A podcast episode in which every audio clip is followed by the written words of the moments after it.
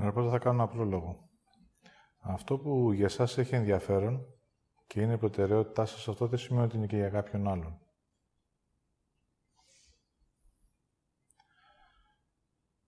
Οπότε την ευθύνη του να ορίζετε εσείς τη δική σας ζωή βάσει αυτό που θέλετε είναι προσωπική σας υπόθεση. Αν σε συνείδητο επίπεδο θέλετε πάντοτε κάποιος άλλος να συναισθάνεται και να αποδέχεται αυτό που εσείς θέλετε, τότε εκείνη τη στιγμή βγαίνετε εκτός σε αυτού.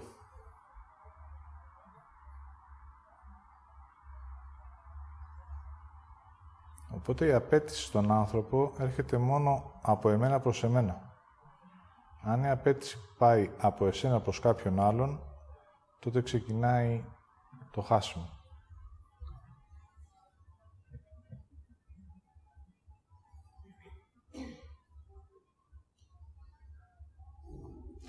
Την ώρα λοιπόν που συμβαίνει κάτι που εσύ μπορεί να μην το θέλεις, τότε χρειάζεται να δεις αν έχει εκφραστεί για να έχεις βάλει όριο.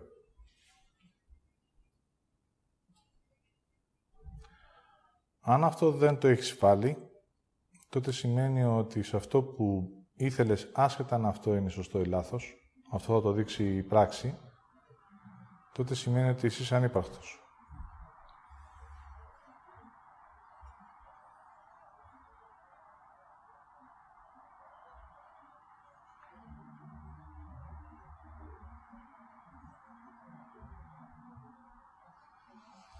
Έτσι το χώρο και το χρόνο για να μπορώ εγώ να υπάρχω και να κάνω αυτό που θέλω είναι δικιά μου ευθύνη για τον ίδιο μου τον εαυτό.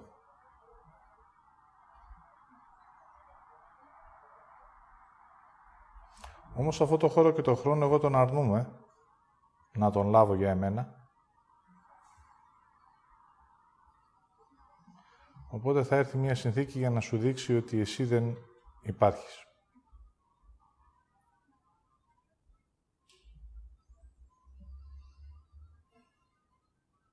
Ό,τι και να είναι αυτό. Να γνωρίζετε το λάθος το σωστό, επειδή αυτό είναι ένα χάσιμο του ανθρώπου, θα μπορείς να το συνειδητοποιήσεις εφόσον αυτό ολοκληρωθεί.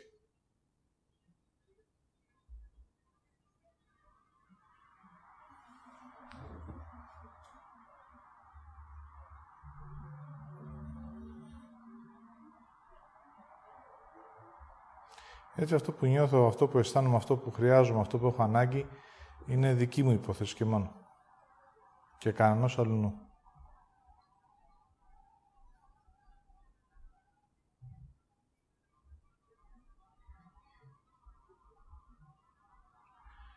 Αν μπορέσουμε να φτάσουμε σε αυτό το επίπεδο, τότε να γνωρίζετε ότι όπως η Χριστίνα έκανε μία βεντάλια προχθές, τα φύλλα της βεντάλιας θα μου είναι αδιάφορα, γιατί εγώ θα είμαι μόνο στο κέντρο μου.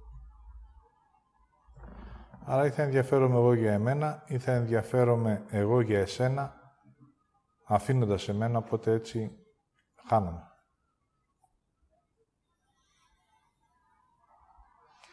Έτσι αυτό που λέμε Θεός,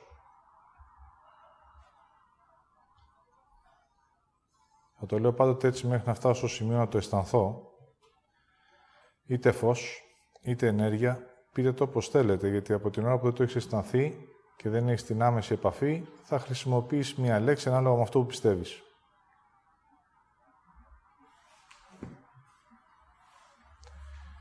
Έτσι αυτή η επαφή είναι προσωπική υπόθεση του καθενός. Άρα για να μπορώ εγώ να αισθανθώ ότι αυτός υπάρχει και είναι κάτι υπαρκτό τελικά και όχι κάτι θεωρητικό, κάτι νοητικό, τότε χρειάζεται εγώ να έχω φτάσει σε μία ανάγκη, να την αισθανθώ και όταν εκείνη τη στιγμή μου δίνεται και εγώ είμαι παρόν να τη λάβω, τότε ναι, λέω υπάρχει Θεός.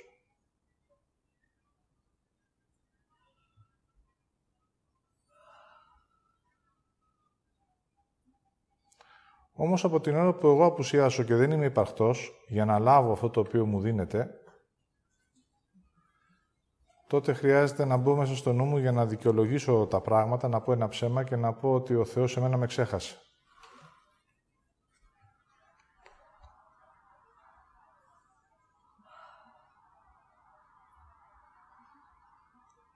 Δείτε στη ζωή σας πόσο βάθος έχει αυτό το παράπονο που μπορεί να εκφράζεται είτε από την έκφρασή σας, όπου εκεί είναι φανερό, δηλαδή αν έχεις φτάσει στα βαθιά επίπεδα της λύπησης του εαυτού σου, θα έχεις μία μορφή που είναι για λύπηση.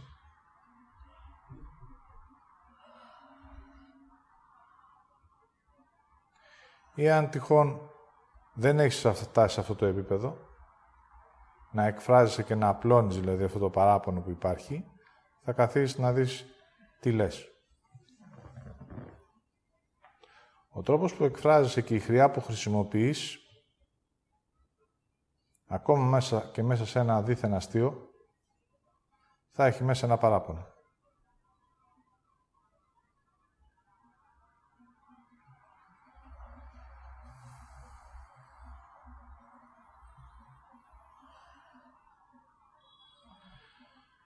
Εάν αυτό το έχεις κάνει τρόπο ζωής, τότε μετά από λίγο ικανοποίησε με το να δείχνεις πάντοτε ότι εσύ είσαι ξεχασμένος στο Θεό.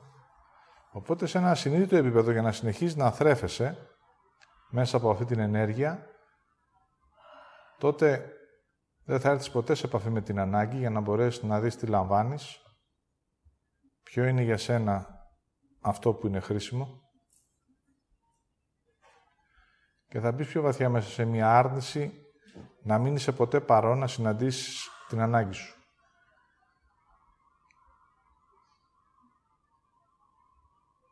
Έτσι συμβαίνει μια συνήθεια επιλογή. Εάν πάω στην ευθεία, θα μου δοθεί η ανάγκη μου, θα τη λάβω. Εάν πάω στον παράδρομο, τότε δεν θα τη συναντήσω ποτέ.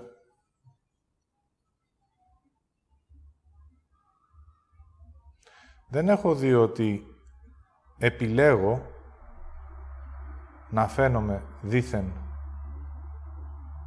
αδικημένος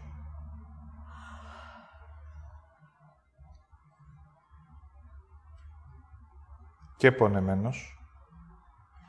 Οπότε σε ένα συνείδητο επίπεδο, επειδή όλοι οι άνθρωποι μπορούν και νιώθουν και αισθάνονται, αυτό δεν μπορείς να το πνίξεις, μπορείς όμως να το αρνείσαι, μέχρι να φτάσεις στο σημείο να μην είναι υπαρκτό. Έτσι, αν γνωρίζεις ότι στην ευθεία θα συναντήσεις αυτό που θέλεις και χρειάζεσαι, εσύ θα πας από άλλο δρόμο.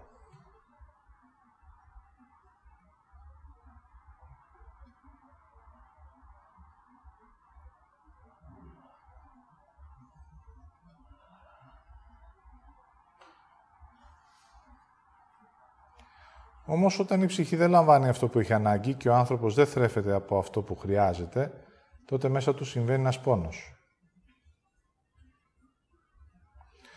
δεν είναι ο πόνος που γνωρίζουμε.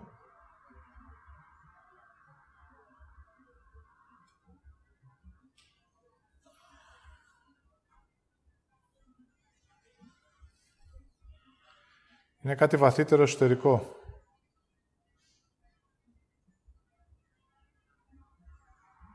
Δεν είναι οξύς,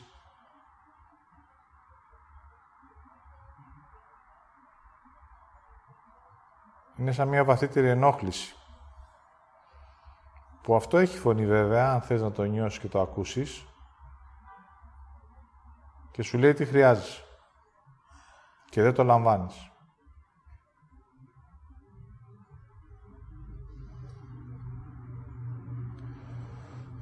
Οπότε αυτό το πόνο, επειδή ακριβώς δεν θα το κάνεις αναγνωρίσιμο, για να οδηγηθείς προς τα εκεί που χρειάζεσαι, θα τον πάρει ο νους και θα κατασκευάσει το παράπονο. Το παράπονο για το Θεό είναι ανύπαρκτο ως έννοια. Είναι κατασκεύασμα του ανθρώπου μέσα από το νου του.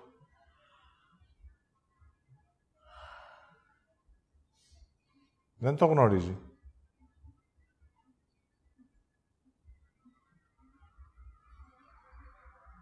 Ο λόγος είναι γιατί ο πόνος είναι αίσθηση, το παράπονο είναι μόνο φλιαρία.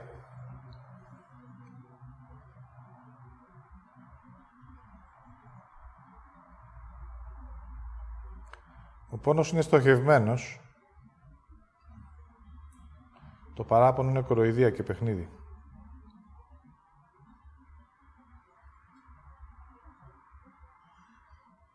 Ο πόνος σε επαναφέρει, το παράπονο σου απομακρύνει.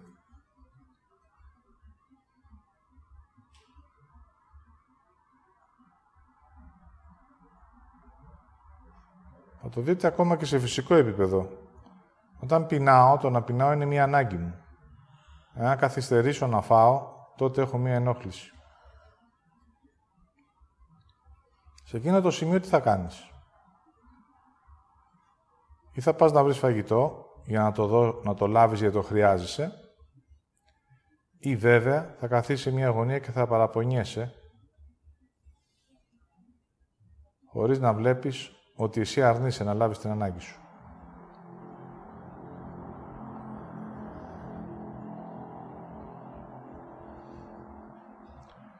Όσο πιο πεισματάρης και αντιδραστικός είσαι, τόσο πιο πολύ τα βάζεις με αυτό το βαθύτερο επίπεδο της αίσθησης.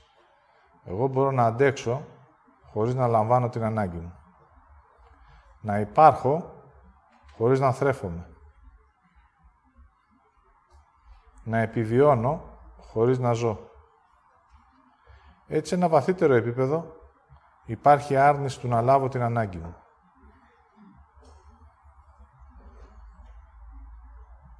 Και επιλέγω να πονάω. Και αυτός ο πόνος να μετασχηματίζεται σε ψέμα. Σε μία δικαιολογία. Γιατί εγώ τον αρνούμε να τον βιώσω. Και έτσι να αρχίζει να συμβαίνει ένας άνθρωπος με παράπονο νοητικό. Ο λόγος που χρησιμοποίησα τη λέξη ότι αρνούμε να λάβω είναι γιατί δεν έχω δει ποτέ ότι κάτι μου δίνεται. Αυτό είναι νομοτελειακό στον άνθρωπο. Είναι το βαθύτερο επίπεδο της επικοινωνίας με το Θεό. Δηλαδή, εγώ έχω μία ανάγκη και αυτή μου δίνεται. Αυτό θα συμβαίνει όσο είσαι εν ζωή.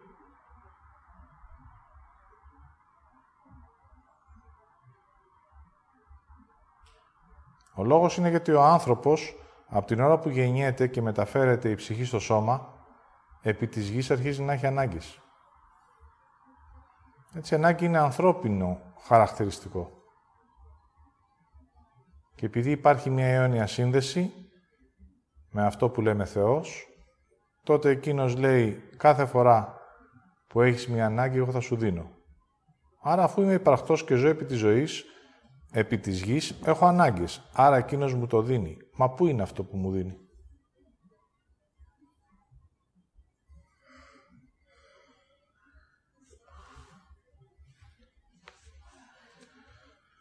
Η αλήθεια είναι ότι δεν θέλω να το λάβω. Αντιδρώ και αρνούμε.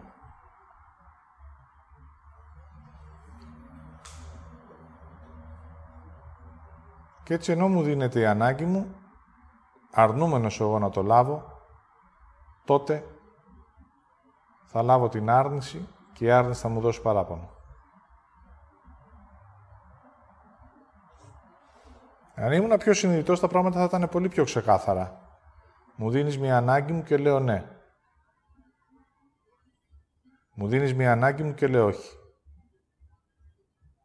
Όμως τότε θα ήμουν συνειδητός ότι εγώ θα περπατήσω χωρίς ανάγκη επί της γης και τότε θα έβλεπα ότι δεν μπορώ να πάω πολύ μακριά.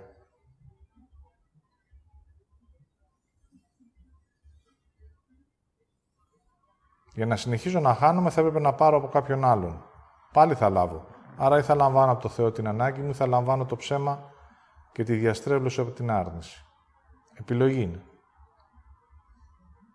Μετά για να καλύψω την άρνησή μου και να μην λάβω αυτή την ευθύνη, πάμε τώρα σε βαθύτερο επίπεδο, χρειάζομαι μία δικαιολογία. Για να συνεχίζω να αρνούμε, πάντα χρειάζομαι ένα ψέμα. Δεν θέλω με τίποτα να ονοματίσω ό,τι αρνούμε.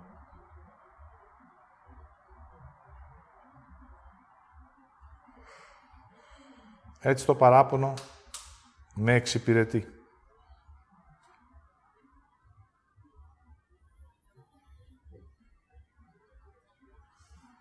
Πάνω εκεί τώρα μπορώ να υφάνω. Κάθε μέρα θα υφαίνω ψέματα και δικαιολογίες, δίκαιο, άδικο, λύπηση, βοήθεια. Πάνω εκεί μπορώ να χτίσω ένα ολόκληρο κόσμο. Θα αρχίζω να μιλάω με συγκεκριμένες εκφράσεις.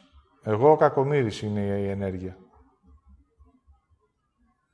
η μοίρα η άσχημη, η ζωή που φταίει, ο Θεός που δεν με βλέπει, η αδικία που συμβαίνει στον κόσμο.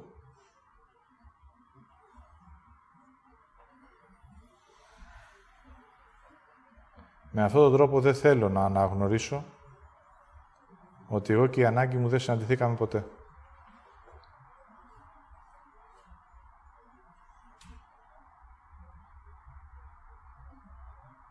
Έτσι, σε βαθύτερο επίπεδο, ο άνθρωπος είπε «Δεν σε έχω ανάγκη».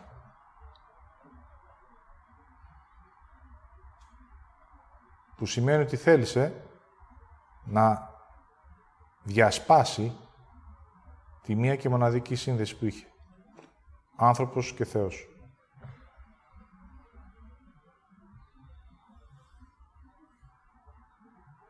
Από εκείνη τη στιγμή και πέρα ο Θεός έγινε ανύπαρκτος. Για τον άνθρωπο, όχι μη ύπαρκτος.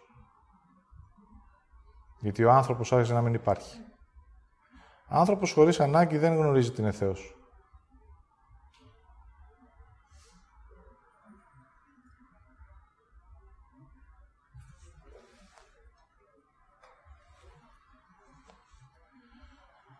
Για να μην πω σε αυτή την αναγνώριση, θα αρχίζω να λέω λυπήσουμε.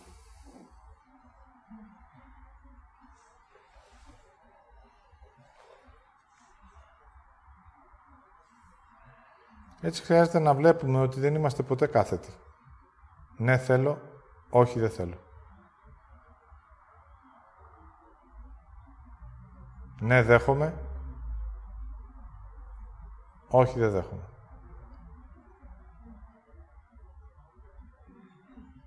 Θέλω να υπάρξει στη ζωή μου. Όχι, δεν θέλω να υπάρξει στη ζωή μου.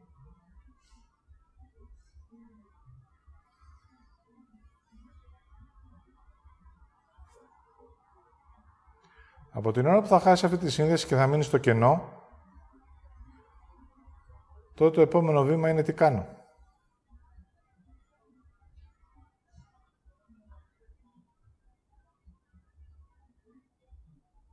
Μετά ξεκινάει η απόδειξη. Θα σου αποδείξω ότι μπορώ να ζήσω χωρίς εσένα.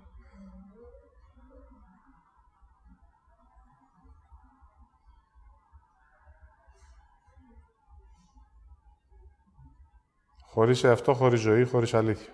Χωρίς ανάγκες.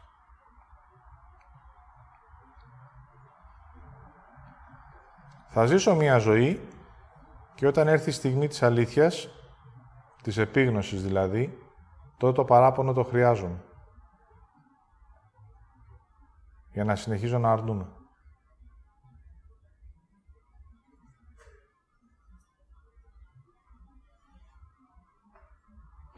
Στην πραγματικότητα δεν θέλω να πάω σε ένα βαθύτερο επίπεδο να δω ότι εγώ που αρνήθηκα την ανάγκη και το Θεό πόνεσε. Αυτή βέβαια την επίγνωση την κάνω προβολή. Πιστεύω ότι πονάω εκείνον.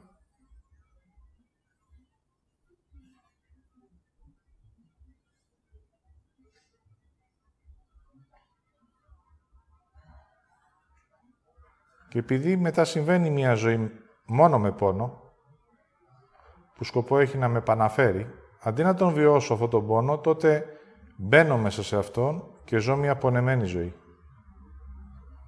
Αυτή η πονεμένη ζωή μου γίνεται συνήθεια.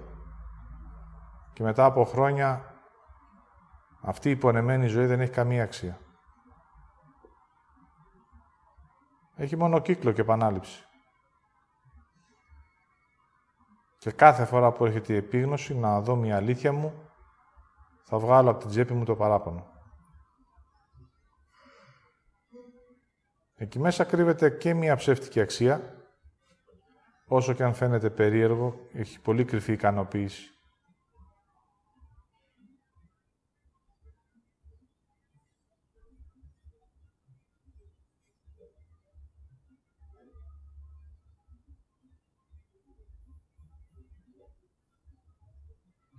Αλλά σε ένα βαθύτερο επίπεδο δεν θέλω να επιστρέψω σε εμένα και να λάβω την ευθύνη της ζωής μου.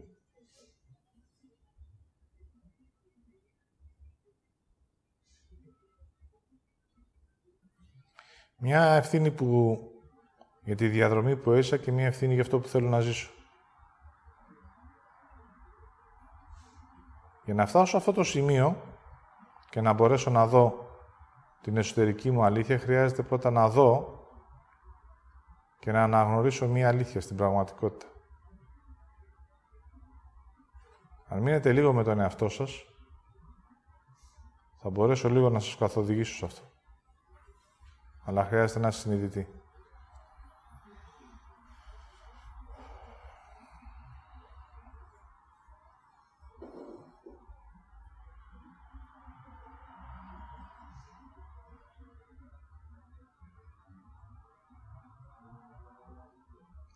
Ενώ εγώ αρνούμαι, εσύ μου δίνεις.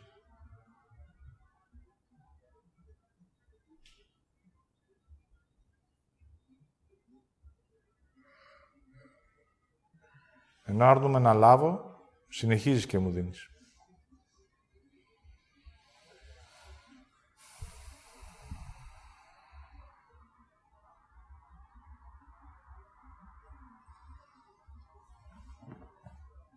Έτσι η αποκάλυψη είναι ότι τελικά πάντα μου έδινες και συνεχίζεις και μου δίνεις. Αυτό προκαλεί ένα εσωτερικό σεισμό, αν μπορέσετε λίγο να το νιώσετε. Έστω από το λίγο της συνειδητότητας, η ανάγκη μου μου δινότανε. Είναι ένα τσακ. Όμως αμέσως μετά, επειδή έχω νου, αυτό που μου δίνεις ως ενέργεια, ως αλήθεια, ακόμα και σε πρακτικό επίπεδο, έρχεται η δεύτερη άρνηση.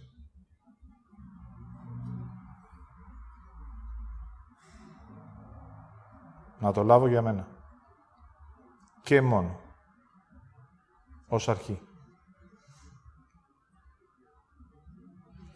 Άρα, ενώ εσύ είσαι εκεί και μου δίνεις και εγώ λαμβάνω, εσύ για εμένα δηλαδή, εγώ δεν προχωράω στο εγώ για εμένα.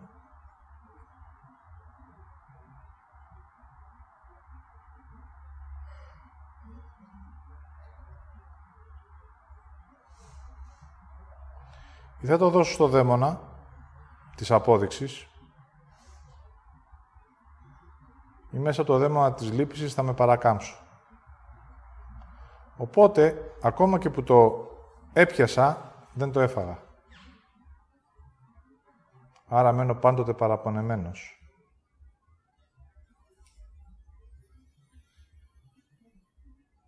Και μετά διαστελώνω την πραγματικότητα ότι εμένα δεν μου δώσες.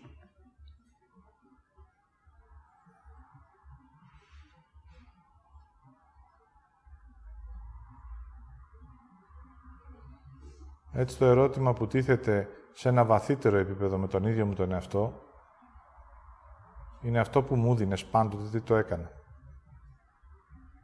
Άρα εσύ την έκανες τη συμφωνία. Αυτό που έχουμε συμφωνήσει ότι κατεβαίνοντας εγώ επί της γης θα μου δίνεις την ανάγκη μου ήσουν παρόν. Όμως εγώ ήθελα να βγάλω εμένα από το κάδρο ως ευθύνη και ως αλήθεια και έτσι με σύμφερε να λέω για έναν άδικο Θεό και για ένα παραπονεμένο άνθρωπο.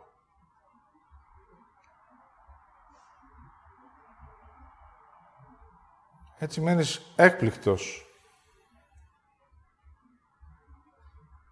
Πάντα μου έδινε. Δείτε στη ζωή σας. Λίγο να νιώθατε μία ανάγκη, έστω και σε στιγμές, αυτό συνέβαινε. Δηλαδή την κανονικότητα του ανθρώπου την κάναμε κάτι το υπέροχο δήθεν και κάτι το θαυμάσιο. Ακόμα και όσοι παρακολουθείτε τη διδασκαλία, επειδή ακριβώς δεν την αφήνετε να περάσει μέσα σας, αλλά θέλετε να είστε κι εσείς ξεχωριστοί, αν συμβεί ένα θέλω σας, το θαυμάζετε και ενθουσιάζεστε, ενώ είναι απλά μια φυσιολογική εξέλιξη. Πάντοτε συνέβαινε. Η διδασκαλία αφυπνίζει για να το δεις, όχι για να θαυμαστείς.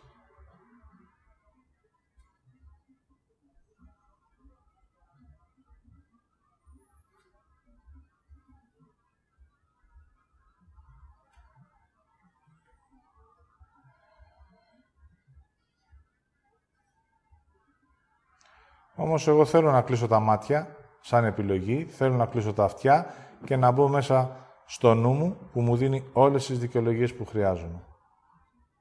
Εγώ εκτός κάδρου.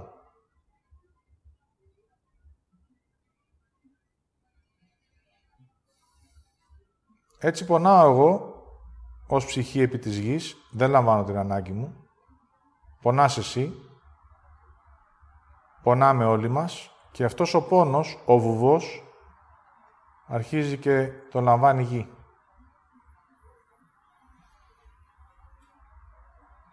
Έτσι η γη έλαβε τον πόνο του ανθρώπου.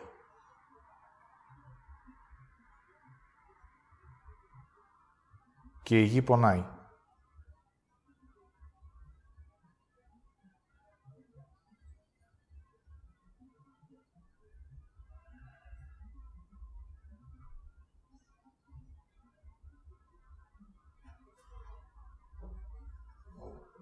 Για να μην δω και να μην ακούσω την αλήθεια μου, θα χρησιμοποιώ τώρα την λύπηση και την αυτολύπηση.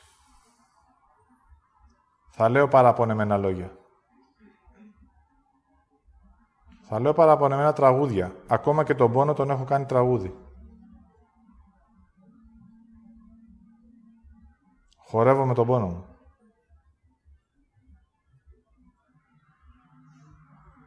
Δείτε όταν τραγουδάτε πονεμένα τραγούδια τι ικανοποίηση νιώθετε.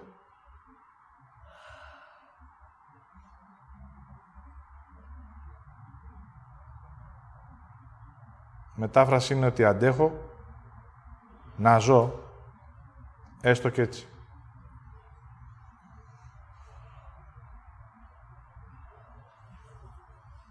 Αν όλα αυτά τα δεις και μείνεις λίγο στη θέση σου,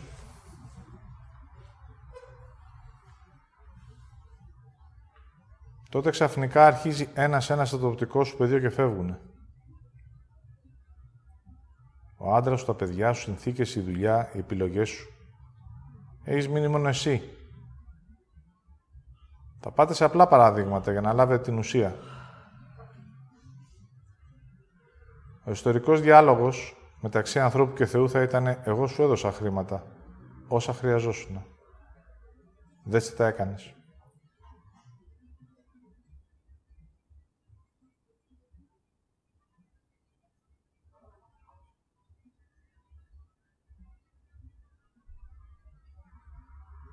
Έτσι αυτό θα αρχίσει σιγά σιγά να με βάζει σε μία ευθύνη. Ότι τελικά είσαι υπαρκτός. Εγώ είμαι ανύπαρκτος.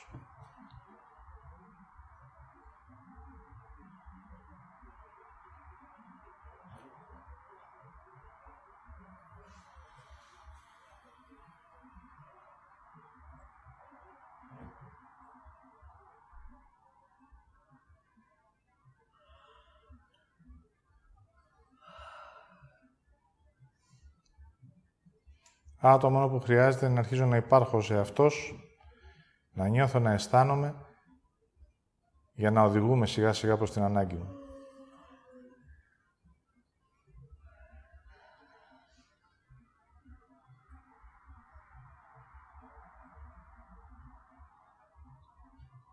Έτσι η διαδρομή έχει να σου δείξει πράγματα. Πόσα από αυτά που έκανες δεν τα ήθελες.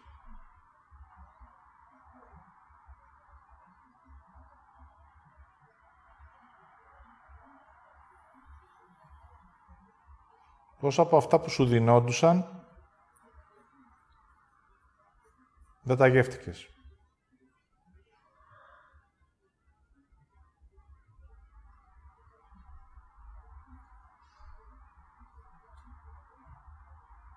Άρα και ο Θεός εκτός κάδρου. Αυτό θα σε οδηγήσει ότι όλοι οι άλλοι, όποιοι και να είναι αυτοί, τα πράγματα τα κάνουν σωστά.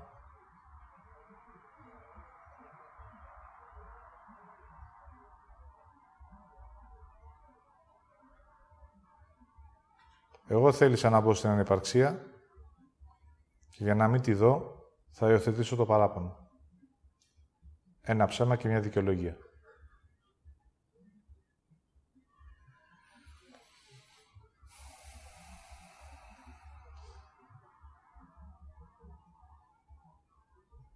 Έτσι θα μείνετε λίγο να δείτε τις εκφράσεις σας. Πώς μιλάτε. Τι χρειά έχετε.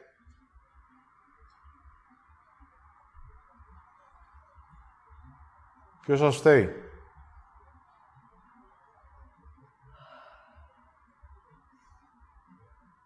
Με ένα μαγικό τρόπο σας αφήνετε έξω το κάδρο. Και σας θυμάστε μόνο όταν θέλετε να μπείτε στην αυτοκριτική και στην αυτολήψη. Εκεί με θυμάμαι. Ο λόγος είναι ότι μέσα από εκεί δίθεν αθώνομαι. Με κρίνω και με λυπάμαι γιατί με αυτόν τον τρόπο συνεχίζω να αρνούμαι.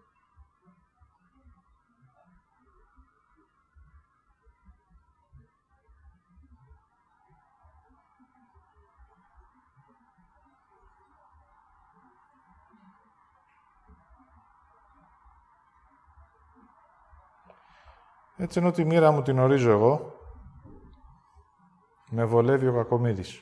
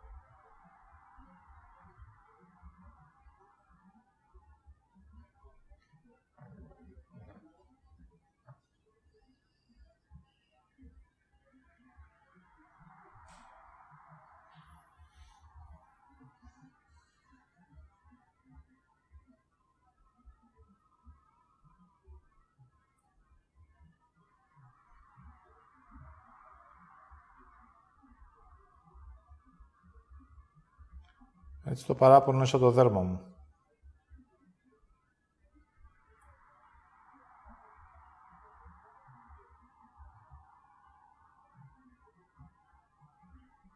Η δεύτερη μου φύση, αρνούμενος στην ανθρώπινη.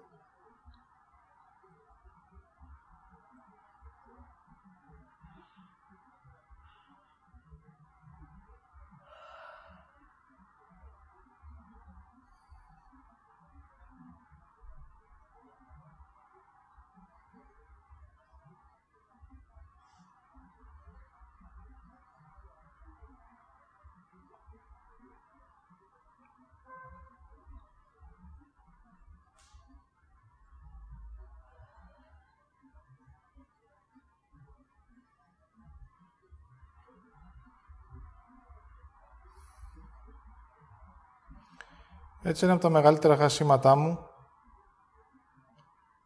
είναι όταν κοιτάω έξω από εμένα και βλέπω ότι λαμβάνει κάποιος άλλος και εγώ δεν βλέπω ότι δεν ζητάω και δεν λαμβάνω.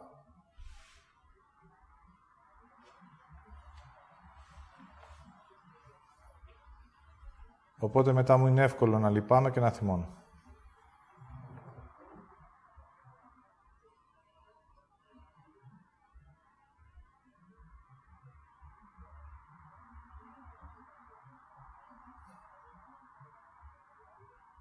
Οπότε το παράπονο του εκφράζεται με θυμό.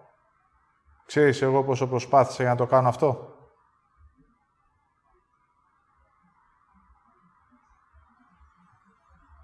Είμαι λήψη.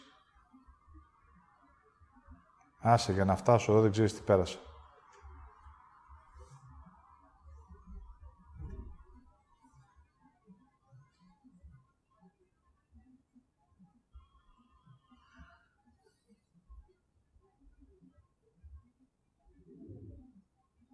Ψεύτικη αξία της προσπάθειας.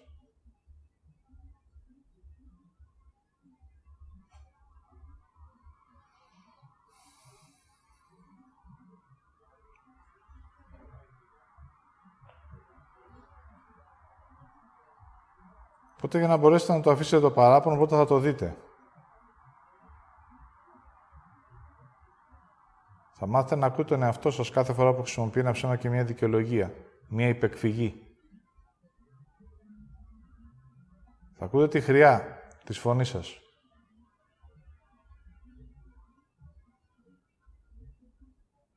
Θα βλέπετε το θαυμασμό του αντέχου.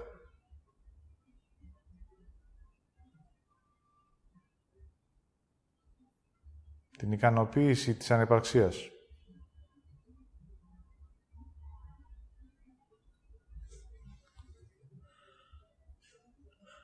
Χρειάζεται να σας ακούτε. Και μόλις ακούσετε και δείτε τι κάνετε, θα παίρνετε λίγο χρόνο. Το χρόνο το χρειάζεστε. Για να δω τι κάνω και τι λέω.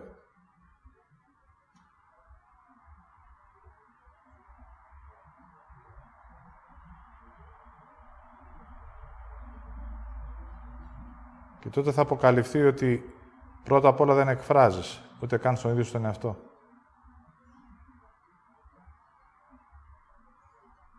Ακόμα και σε σένα όταν μιλάς παραπονιέσαι.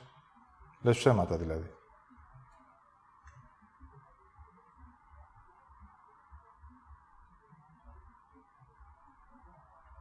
Τι να κάνω;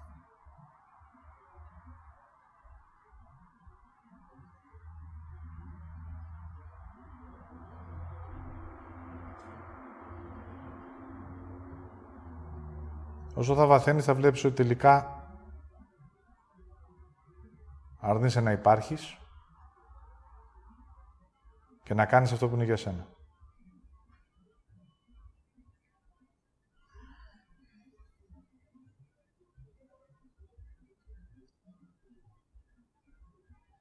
Έτσι ακόμα και σε μένα το ίδιο έγινε. Εγώ είμαι εδώ και σου δίνω την ανάγκη σου, που είναι το έργο. Και το έργο για ποιο λόγο να το κάνω. Για εμένα.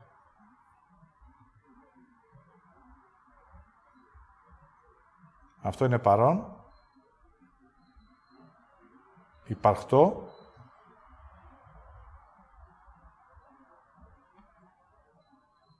και εγώ μέχρι σήμερα έλεγα δεν είναι για μένα.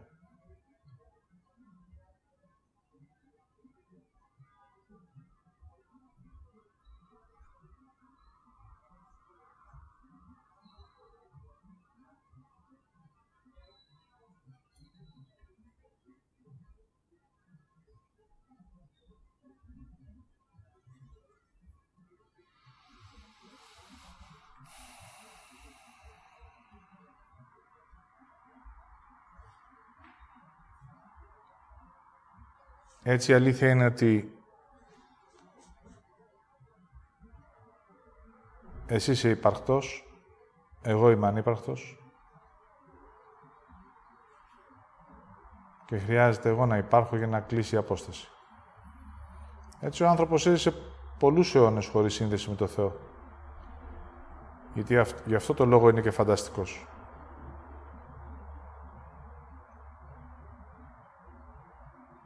Όχι γιατί εκείνος είναι ανύπαρκτος.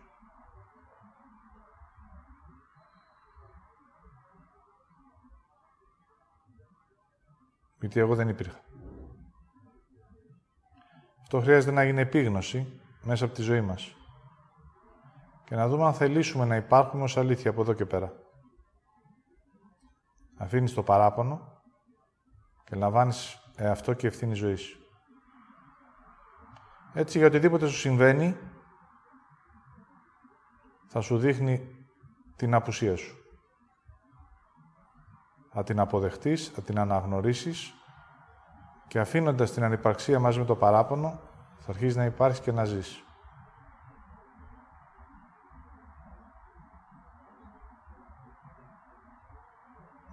Όσο έχετε δικαιολογίες όπως και εγώ, δεν πρόκειται ποτέ να λάβετε.